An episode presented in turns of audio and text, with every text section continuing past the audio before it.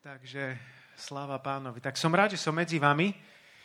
Ja som v takom zvláštnom období, že sa necítim ešte starý, ale nie som ani úplne najmladší, však samo, že?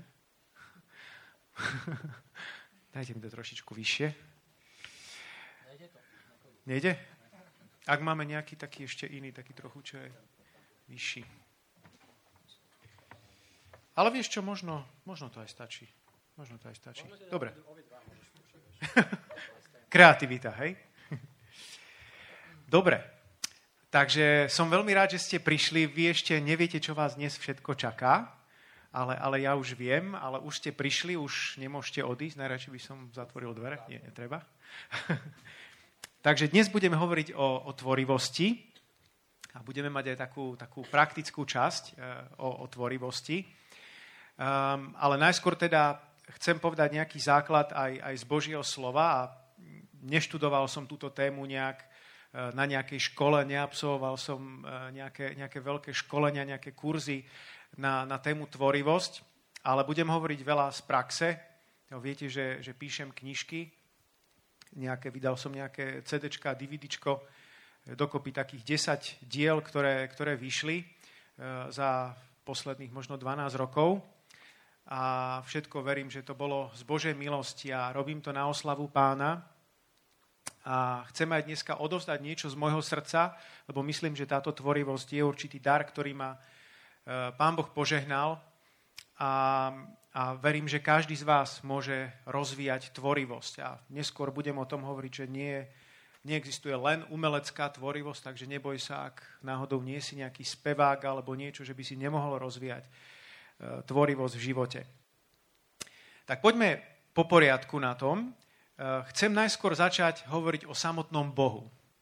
Je Boh kreatívny? Je Boh tvorivý podľa vás? Jasná odpoveď. Boh, ktorý stvoril toto nebo a zem, je, je úžasne tvorivý Boh. Ak sme tu mali počas chvál tie, tie obrázky, ja som sem tam otvoril oči a popozeral na, na tie rôzne videá, zábery z celej tvári zeme a je to, je to až neuveriteľné, koľko všelijakých zákutí existuje na svete. Aj keby si žil 100 rokov, tak by si nemal šancu prejsť e, cez všetky svoje dovolenky, všetky tie zákutia, ktoré sú po celom svete, e, všetky tie krásne kúty od severu, juhu, po východu, západu, celej, celej zemegule. Boh stvoril neuveriteľnú rozmanitosť. V tom sa prejavuje tá jeho úžasná tvorivosť. Boh nie je komunista, Boh nestvoril jeden druh salámu, jeden druh síru.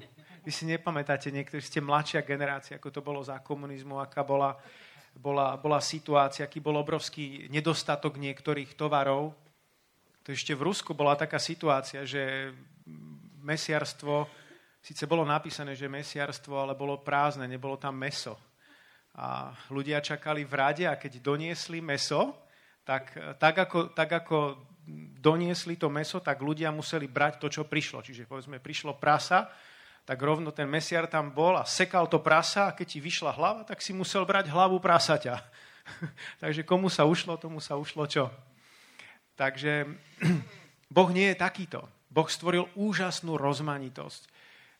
Milióny druhov, živočíchov, Dodnes vedci objavujú nejaké druhy živočichov, kde si skryté v žungli, alebo nejaké morské tvory, ktoré kde si sú niekde na, na dnoch oceánoch.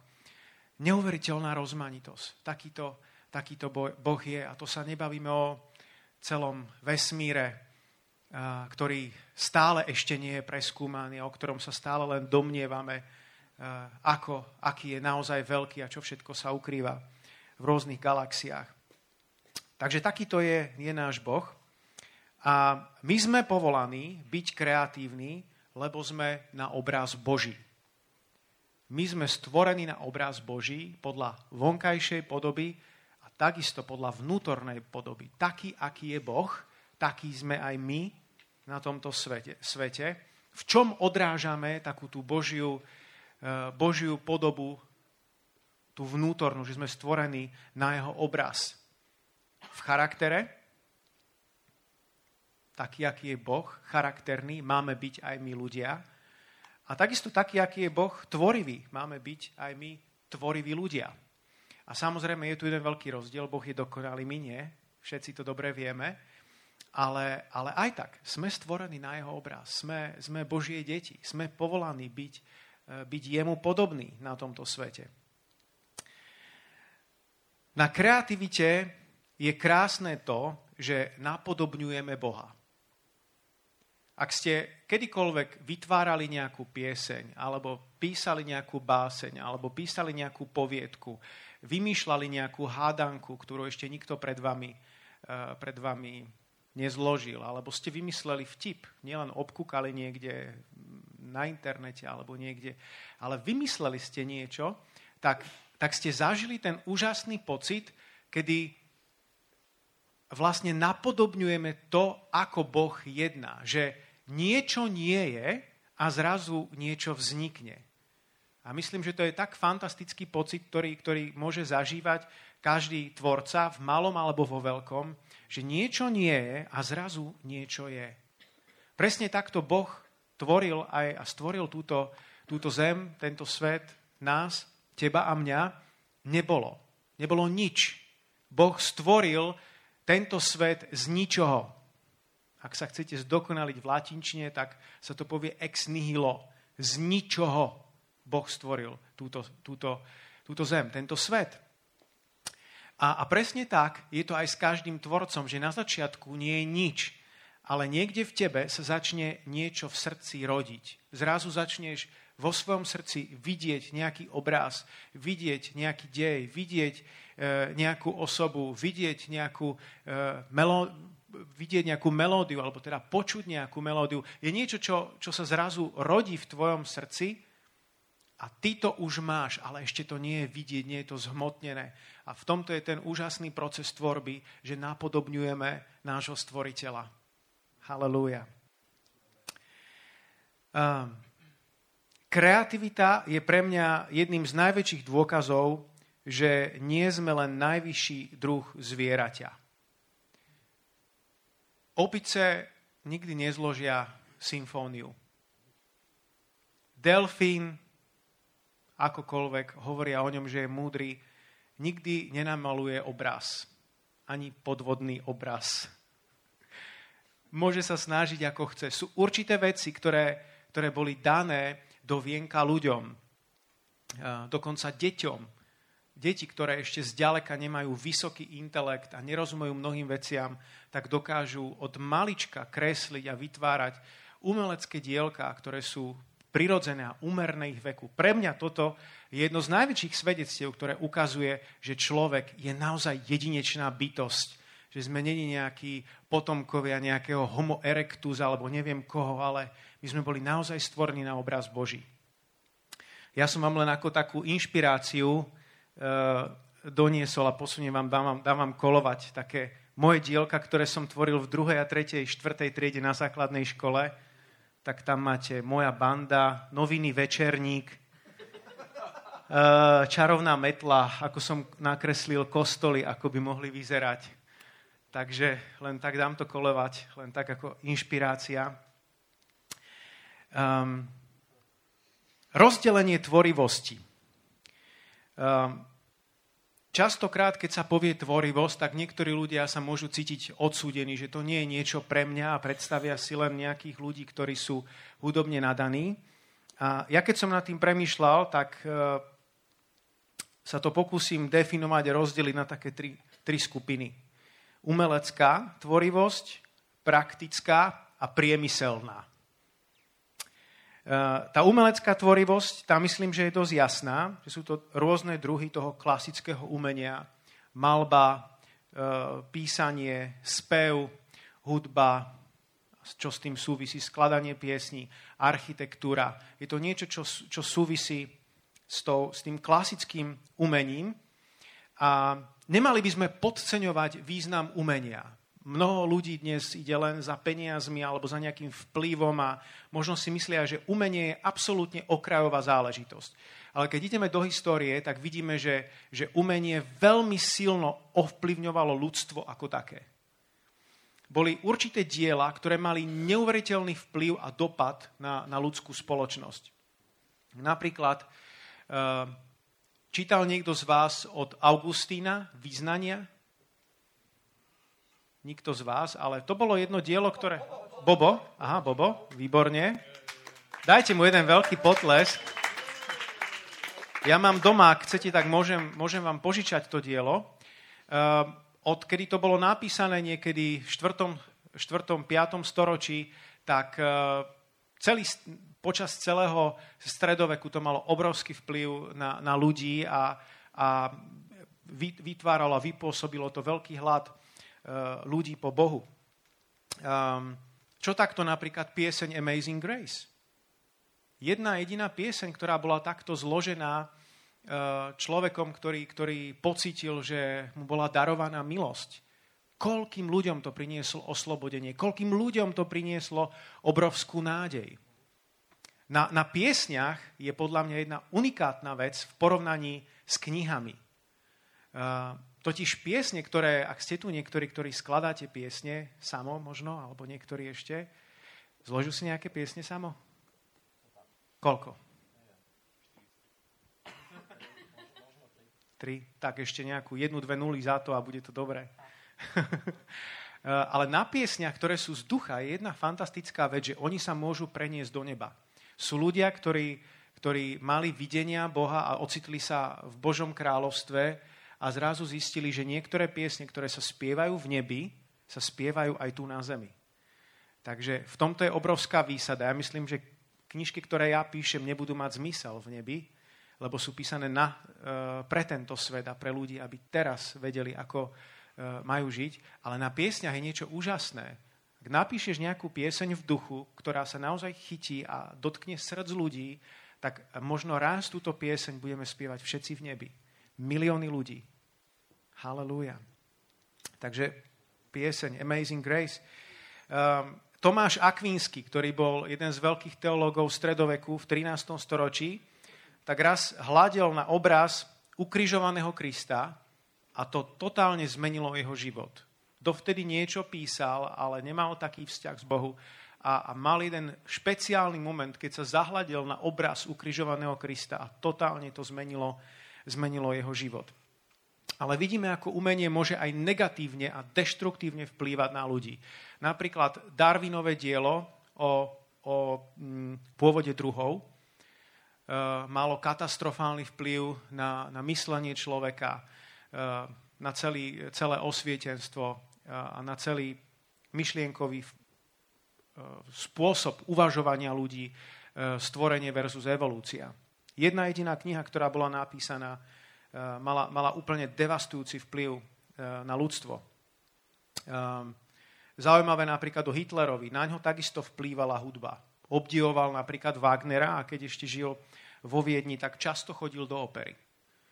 Dokonca aj tí ľudia, ktorí boli diktátori a sú, boli, boli veľmi zle pôsobili na ľudstvo, tak aj oni boli ovplyvnení umením. Takže je v tom obrovská zodpovednosť v, te, v, tejto, v tejto oblasti umenia, že to môže pôsobiť buď deštruktívne a ničiť ľudí, alebo to môže naopak pôsobiť inšpiratívne a môže to roznietiť e, ľudí, ktorí e, neskôr zažijú Boží dotyk alebo prinesú nejaké inovácie do tohto sveta. Druhý druh kreativity je praktická tvorivosť. Bola umelecká tvorivosť. Praktická tvorivosť je niečo, čo je úplne pre každého. V malom alebo vo veľkom. Napríklad dnes e, pred hodinou a pol, alebo no, dve, dvo, dvoma hodinami, som ešte bol s manželkou v Lidl a niečo si tam uh, skúšala nejakú čiapku a hovorí, mm, škoda, že tu nie je zrkadlo. A za chvíľku ma napadlo, ale veď my máme zrkadlo. Vyťahol som mobil a vlastne som na ňu namieril mobil a dal som tam tú, spätnú projekciu, že nemieríš za, ale vlastne sa môžeš vidieť. A tak sa tam vlastne Danielka videla, či je v tej čiapke pekná. Nakoniec ju aj tak nekúpila, ale stvorili sme uh, vďaka nápadu zrkadlo. Eh, a takýchto nápadov praktických môže byť neuveriteľne veľa. Možno niekto z vás napečie koláč, ktorý ešte nikto iný nepiekol, neexistuje na ňo žiaden recept a ty tam pridáš také ingrediencie, ako nikto ešte nepridal a to je proste určitý druh praktickej tvorivosti. Alebo v tvojej firme vznikne nejaká situácia a ty zrazu prídeš s nejakým nápadom, ktorý nemá dočinenia s nejakou technikou alebo s niečím, ale, ale je to jednoducho múdrosť na tú danú situáciu, ako sa tvorivo zrazu dá vyriešiť situácia a môžeš sa stať požehnaním pre svoju spoločnosť, alebo v škole, alebo kdekoľvek inde. Takže e, existuje takáto praktická tvorivosť. A potom existuje priemyselná tvorivosť, kedy ľudia využívajú nejaký dar tvorivosti a majú nejaký, dajú nejaký špeciálny dizajn auta, alebo možno navrhnú nejakú súčiastku a niečo tam nesedí, ten stroj stále nejde poskladať a zrazu niekto dostane nápad, ako sa to má urobiť. Nejaký tvorivý nápad a zrazu ten stroj presne tie súčiastky do seba zapadnú a už to fachčí. Viete, že tí bratia Vrajtovci, ktorí, ktorí vynaliezli lietadlo, ak to tak môžeme povedať, tak mali veľa pokusov a veľa vytrvalosti, ale používali veľa tvorivosti. Ale nechcem spomínať len ich.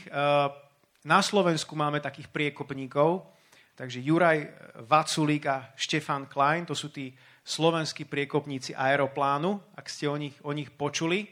A, a roky sa snažia a myslím, že robia veľké pokroky a už dotiahli to auto, ktoré sa mení na lietadlo, na veľmi úspešný prototyp a teraz som najnovšie čítal v, v časopise Forbes, že e, v 2017 už, už sa plánujú proste prvé kusy predávať. A takisto sa boria a zápasia s obrovskými ťažkosťami, um, jeden z nich, z týchto tvorcov, pred nejakým časom spadol. Ono je, viete, je rozdiel, keď ideš v aute a sa ti pokazí auto a zastaneš na krajnici. je trošku iné, keď sa ti pokazí lietadlo vo vzduchu. Ale našťastie tam mali padák, takže niečo sa zničilo, ale on si zachránil život a pokračujú ďalej. Takže toto sú úžasní, tvoriví inovátori, ktorých máme napríklad aj na Slovensku. Um, a samozrejme, nápady tvorivé v takejto oblasti ti môžu, môžu priniesť uh, aj financie. Hovoril minule Jakubovi, môjmu synovi, vidíš, ty sa tu vozíš na longboarde, ale keby si ho pred pár rokmi vymyslel, už sme dávno mohli byť milionármi. no, aké jednoduché. Kde začala kreativita človeka? Hneď od počiatku vidíme, že v záhrade Eden začala kreativita, ktorá sa prejavila u človeka tým, že Boh povedal človeku, aby pomenoval všetky zvieratá. Boh neurobil všetko za človeka, ale Boh dal, preniesol túto zodpovednosť na Adama.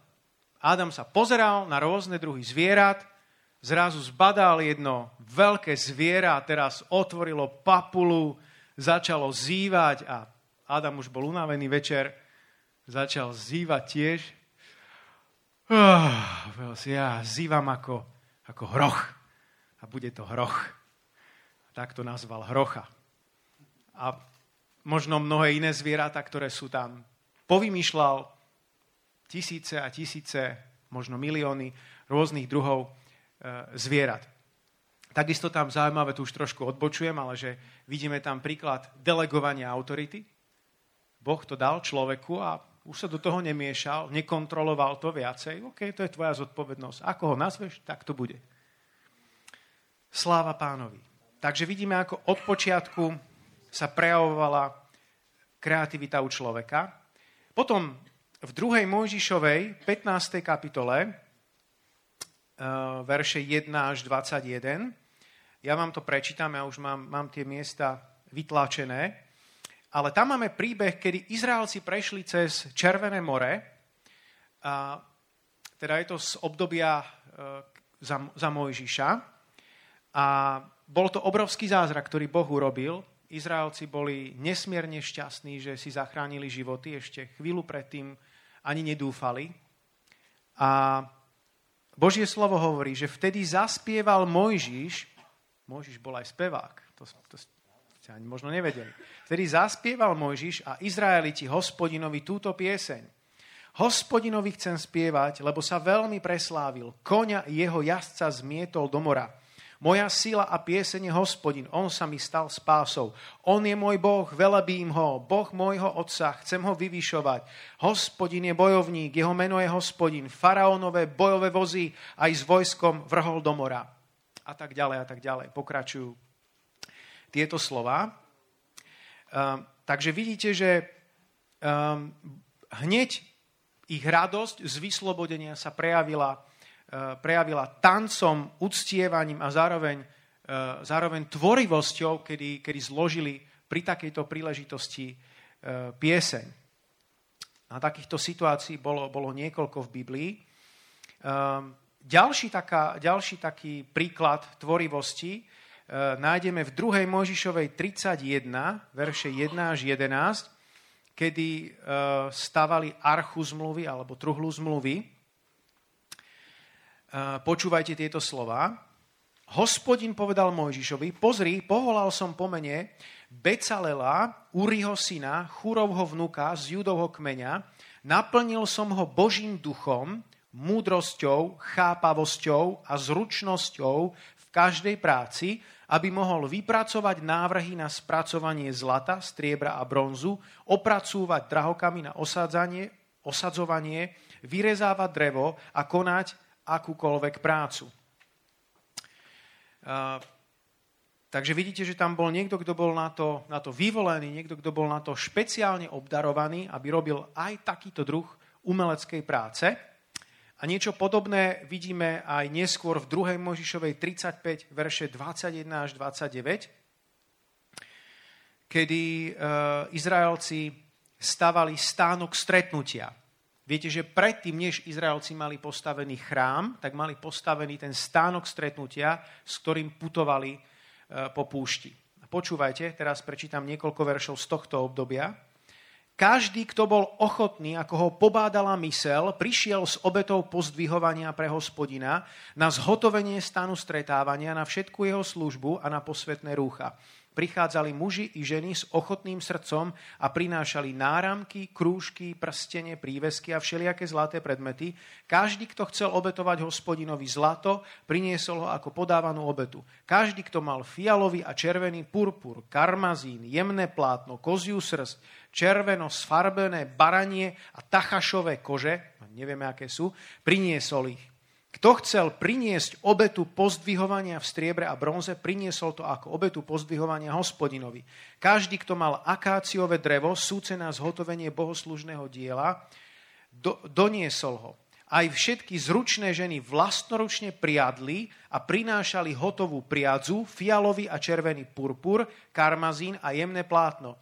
Všetky ženy, ktoré mali ochotné srdce a vrodenú zručnosť, priadli koziu srst vodcovia prinášali onyxové kamene a iné drahokamy na výzdobu efódu a náprsníka, balzama, olej na svietenie i olej na pomazanie a voňavé kadidlo. Izraeliti, každý muž a žena, ktorých nabádalo srdce priniesť dar hospodinovi na zhotovenie celého diela, ktoré prostredníctvom Mojžiša rozkázal vykonať hospodin, prinášali dobrovoľné dary hospodinovi. Takže vidíme tam ochotu ľudu a vidíme tam tú prepojenosť stavby, niečo, čo sa buduje, niečo, čo je fyzické, nie len duchovné, a je to zároveň spojené s obetovaním, s uctievaním, s ochotou ľudu a vidíme tam spoluprácu ľudí, ľudí, umelcov a Božieho, Božích vedúcich, ktorí sú poslaní od Boha, ktorí to schválujú a ktorí do toho diela inšpirovali. Takže je tam taká obrovská symbióza, harmonia, jednota v tom, ako budovali niečo, zároveň uctievali a zároveň sa prejavovala, prejavovala ich, ich tvorivosť. A ak sa toto deje v duchu, dokonca aj v Novej zmluve, tak to môže priniesť obrovské, obrovské požehnanie. Naopak, ak, eh, ak, tá, ak tá ľuďom, ktorí sú povolaní prinášať umenie, je nejakým spôsobom bránené alebo nie sú rozpoznaní, tak môže to spôsobiť, že ten Boží dom nedorastie do úplnej plnosti a môže to priniesť e, zároveň frustráciu. Ďalšia vec, stavba chrámu, znova sa posúvame o pár, pár strokov ďalej. Remeselníkov a umelcov viedol Chúram Abistýru, cudzinec, ktorý mal židovskú matku. Prvá kráľov 7.13 hovorí, že král Šalamún si najal Týrčana Chúrama a prvá kráľov 7.40 hovorí, Chúram potom zhotovil kotlíky, lopaty a krhličky. Tak dokončil Chúram všetky práce, ktoré konal pre kráľa Šalamúna na hospodinovom dome. Takže vidíme, ako to pokračuje. Bola tam archa, bol tam ten stánok, teraz tu bol chrám a ako boli zapojení špeciálni ľudia, odborníci, obdarovaní ľudia v tej danej oblasti, aby Boží dom bol vybudovaný, aby bol krásny. Ideme na ďalšiu oblasť. Dávidové žalmy. Koľky máte radi žalmy? Um, žalmy. Máme niekoľko kníh v Biblii, ktoré patria do tzv. poetickej oblasti, poetický typ literatúry. Nie všetky knihy v Biblii sú historické, nie všetky knihy sú, e, sú, sú zamerané na nejaké učenie alebo doktríny, ale máš poetické knihy v Biblii. Žalmy, príslovia, Job, pieseň piesní, náreky, kazateľ. A pokiaľ rátame aj deuterokanonické knihy, tak aj kniha múdrosti. A toto všetko je poetická literatúra, a samozrejme pre nás, ľudí, ktorí e, sme chodili do školy e, v tomto období, tak my tam niekedy tú krásu tej literatúry nevidíme, lebo učili sme sa, ako sa tvoria verše. E, ešte si to pamätáte zo školy, nie? B, B, alebo A, B, B, A a tak ďalej. A máme určitý vkus, ako by mohla vyzerať báseň, ako by mohla vyzerať nejaká poézia. Ale na toto je dobré si uvedomiť, že, že v staroveku E, ľudia úplne inak vnímali poéziu ako my. Mali, mali úplne niečo iné, čo ich zaujalo. A, a nechcem to rozoberať do veľkej hĺbky, ale aspoň, aby ste mali taký úplný základný prehľad. E, bolo tam niečo, čo oni si ctili, alebo čo sa im páčilo, čo sa volá paralelizmus. A to je taká charakteristická črta hebrejskej poézie, kedy povieš jednu myšlienku, a v zápetí tú, tú istú myšlienku zopakuješ nejako inak. A toto nachádzate veľakrát v Biblii, tak len dovolte mi pár takých e, citátov zo Žalmu 19.1. Nebesia rozprávajú o sláve Boha a obloha hlása dielo jeho rúk. Čiže myšlienka sa vyjadruje podobnými alebo úplne odlišnými slovami v zápetí, v tom ďalšom verši alebo na konci toho istého verša. E, môže tam byť niečo, čo sa nazýva antitetický, čiže protikladný paralelizmus, to je napríklad Žálm 147.6. Tichých sa pán ujíma, ale hriešnikov ponižuje. Kedy je v tej, tej druhej polke, v tej druhej časti povedaný presný opak, ktorý ukazuje na tú negatívnu stránku. Um, a dokonca aj v Novej zmluve nachádzame tieto paralelizmy uh, bez toho, že by sme si to možno my uvedomovali, že to bol ich spôsob vyjadrenia sa aj poeticky. Napríklad, proste a bude vám dané. Hľadajte a nájdete. Klopte a otvorí sa vám. Lebo každý, kto prosí, berie, kto hľadá, nachádza a kto klope, tomu sa otvorí. Vidíte, znova tam je ten paralelizmus, keď sa opakuje v zápäti to, čo bolo povedané, povedané predtým. Takže to je len jeden príklad toho, že, že, že pre nich poézia bola vnímaná trochu inak, ako, ako ju e, vnímame my. Um, ale, ale poézia je prítomná aj v samotnej Biblii. Ďalšia vec. Šalamún hovoril 3000 prísloví, hovorí Biblia. Prvá kráľov 4.32 hovorí, že Šalamún ovládal 3000 prísloví. Niekto z vás ovláda 3000 prísloví? My sme trošku pohoreli oproti, oproti Šalamúnovi. Ale Viete čo, keď som včera čítal uh, uh, jeden, jeden verš, tak som bol, bol nesmierne požehnaný uh, z porozumenia toho verša. Keď, keď si predstavíte Šalamúnové kráľovstvo, tak viete, že Šalamúnové kráľovstvo to bolo obdobie, kedy Izraelci dostali, dosiahli vrchol, čo sa týka prosperity. Za Dávida, ktorý bol najslavnejší král, sa ešte veľa bojovalo, ale za Šalamúna uh, dosiahli vrchol obchody fungovali na 100%, všetko sa darilo, striebro nemalo žiadnu hodnotu, lebo zlato malo akurát hodnotu. Ehm, celá ríša prosperovala a samozrejme Šalamún e, na čele so Šalamúnom. A viete, čo hovorí e, Božie, e, Božie slovo? Že to celé Šalamúnové kráľovstvo nemôžeme porovnať s krásou polných lalí. Čítajte Evangelium Matúša, kde sa hovorí, že, že tie, tie polné lalie, že to je úplne nič, to Šalamúnovo kráľovstvo v porovnaní s tým, ako vyzerajú polné lalie. A keď, to, keď si to teraz takto predstavíš, tak potom to znamená, že musíme niekedy sa naučiť otvoriť oči.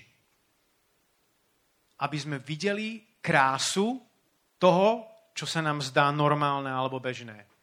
Možno zvlášť my muži. Pozrieme ani si nevšimneme nejakú kvetinu, alebo uh, moja manželka niekedy proste niečo urobí doma a ja si to ani po dvoch dňoch nevšimnem, že tam je nejaká zmena. Teraz uh, namontovala nejaké také, takéto osvetlenie ako vianočné na, na, na okna a ja som išiel večer domov a sa ma pýtala, že aké to je. Ja hovorím, fakt tam niečo bolo? Vlastne ani som si to nevšimol. Takže to je tá moja úžasná schopnosť eh, nevidieť detaily. Eh, otázka je, čo sú detaily a čo nie sú.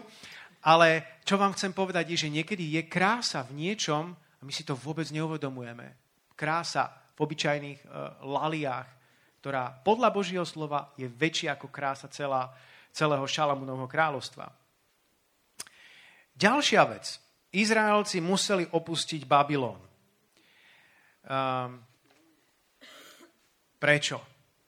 Čo, čo znamená Babylon pre nás? Babylon je zmetok, Babylon je, je symbol žiadostivosti, Babylon je symbol ziskuchtivosti a, a keď to prenesieme do, do umenia, tak, e, tak, e, tak veľakrát vidíme, ako to svetské umenie e, reprezentuje práve tie, tie hodnoty Babylona. A preto, keď, keď hľadáme aké má byť umenie, alebo vy sami, keď budete chcieť posúdiť umenie, či je kvalitné, nekvalitné, či je dobré, nie, či je Božie alebo nie je Božie, uh, tak si dávajte tie otázky. Vedie ma to do zmetku? Vedie ma to do žiadostivosti? Kam ma to vedie? Um, podobne napríklad Áron, keď vytvoril zlaté tela, tak zneužil umenie, umenie sa môže stať až modlárským. A musím aj túto stránku veci povedať, kedy ľudia sú poplatní sekulárnemu svetu, zrádzajú umenie.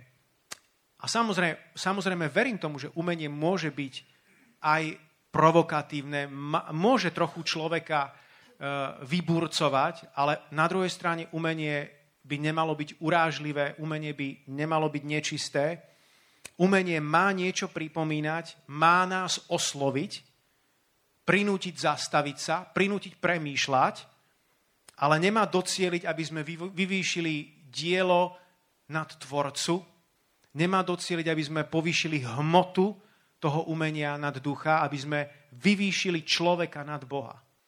Takže to sú určité veci, ktoré je dobré, na ktorým je dobré trochu popremýšľať, keď, keď hodnotíme umenie ako také. Um, sláva pánovi. Existuje úzke prepojenie uctievania a boja. Jozue vyzval kňazov, aby trúbili na trúby pri dobití Jericha. Jozafat dal do prvej línie spevákov v boji.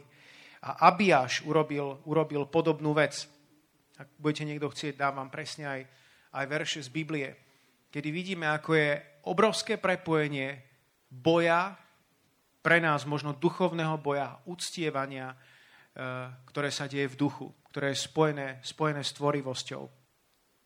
Ale keď sa vrátim späť k tomu, e, k tomu umeniu, ktoré môže byť zneužité alebo ktoré sa môže stať modlárským, my patríme do cirkvy, do hnutia, ktorá, ktoré rešpektuje reformáciu a ktorý vidí reformáciu ako niečo, čo bolo veľmi pozitívne a potrebné.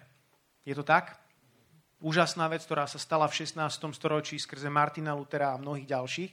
Ale akokoľvek pozitívne vnímame reformáciu, bola tam jedna vec, ktorá znamenala uh, určité niečo negatívne pre umenie a to síce to, že to zmietlo umenie zo stola. Pretože spoločnosť vtedy bola tak naladená uh, modlársky, že následkom reformácie sa ako keby vylialo dieťa s vaničkou, ako sa hovorí, urobilo sa proste radikálny res a ako keby sa trošku umelcom pristrihli, pristrihli krídla. Um, jeden zaujímavý príklad, ktorý nám môže osvetliť e, túto vec, je aj zo starého zákona, kedy Izraelci, keď putovali, tak Mojžiš, e, Mojžiš bol od Boha vedený, aby e, urobil medeného hada a ktokoľvek sa pozrel na toho medeného hada, tak bol zachránený. A bol to určitý predobraz Krista v starom, v starom zákone. A, a naozaj sa tak stalo, že tí ľudia, ktorí to zvierou urobili a pozreli sa na toho medeného hada, tak boli zachránení a prestali ich štípať, štípať hady. Ale čo sa stalo?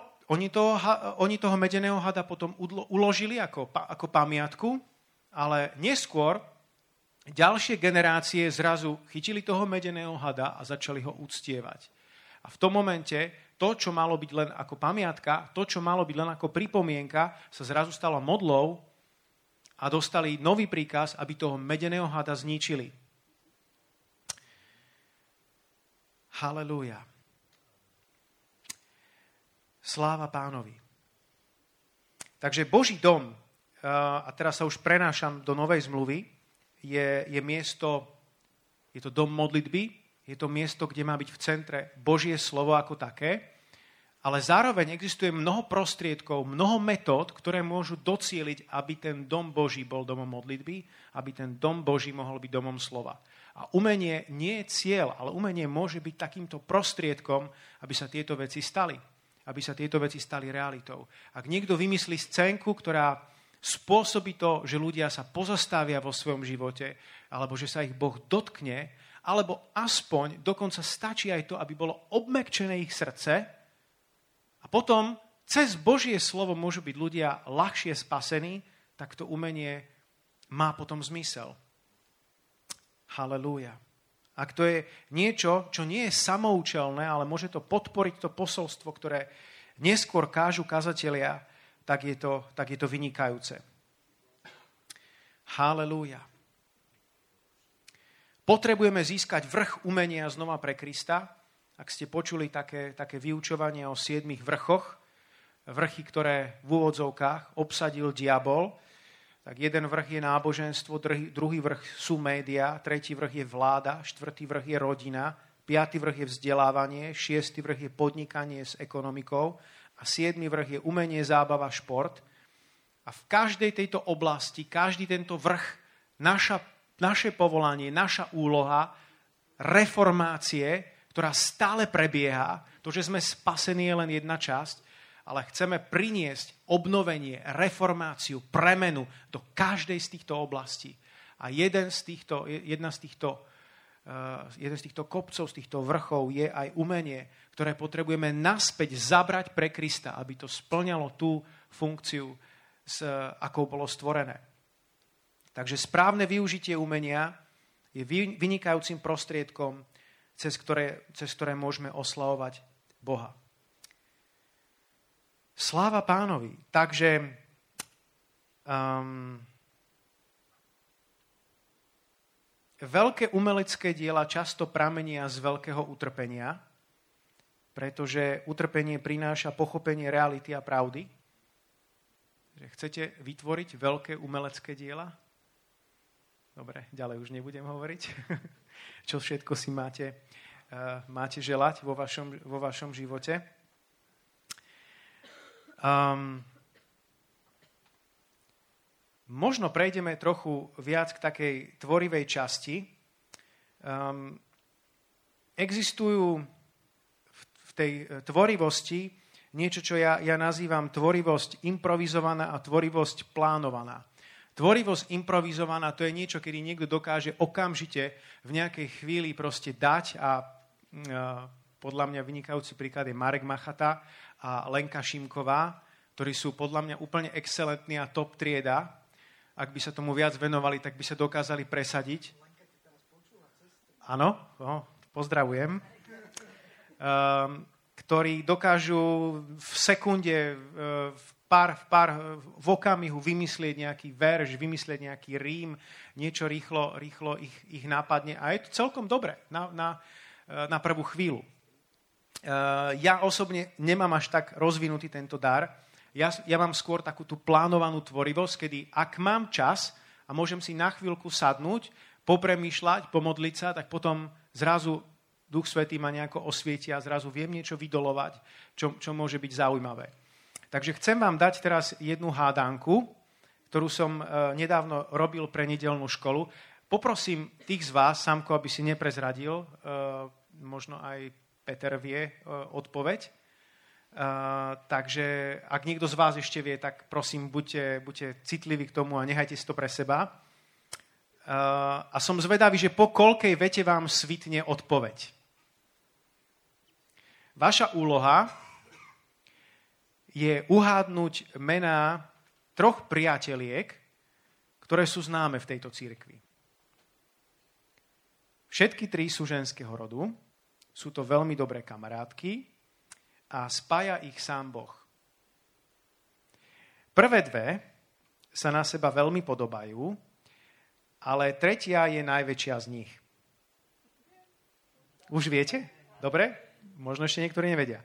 Prvá sa zameriava hlavne na prítomnosť, druhá na budúcnosť a tretia žije určite na veky. Prvá má meno, ktoré sa občas dáva dievčatám na Slovensku. Sedí? Áno. Druhá vám príde na mysel vtedy, keď napíšete písomku a nie ste si úplne istí, či ste ju napísali dobre. A pri vyslovení mena tretej priateľky sa často aj rozplačete. Prvú niekedy nepochopili a kvôli nej rozputali aj vojny, následkom ktorých ľudia strašne trpeli a jediné, čo im ostalo, bola druhá priateľka. Tretia je najviac nepochopená a niekedy sú ľudia kvôli nej schopní aj zabíjať, ale aby sme na tretiu priateľku neboli takí zlí, vie sa najviac obetovať. Má veľkú výdrž, dokáže toho veľa zniesť. O všetkých troch sa veľa rozpráva v kostoloch a zboroch, a rodičia by si želali, aby ich deti so všetkými troma sa spriatelili. Prvá má veľkú silu, hovorí sa o nej, že vie prenášať ich hory.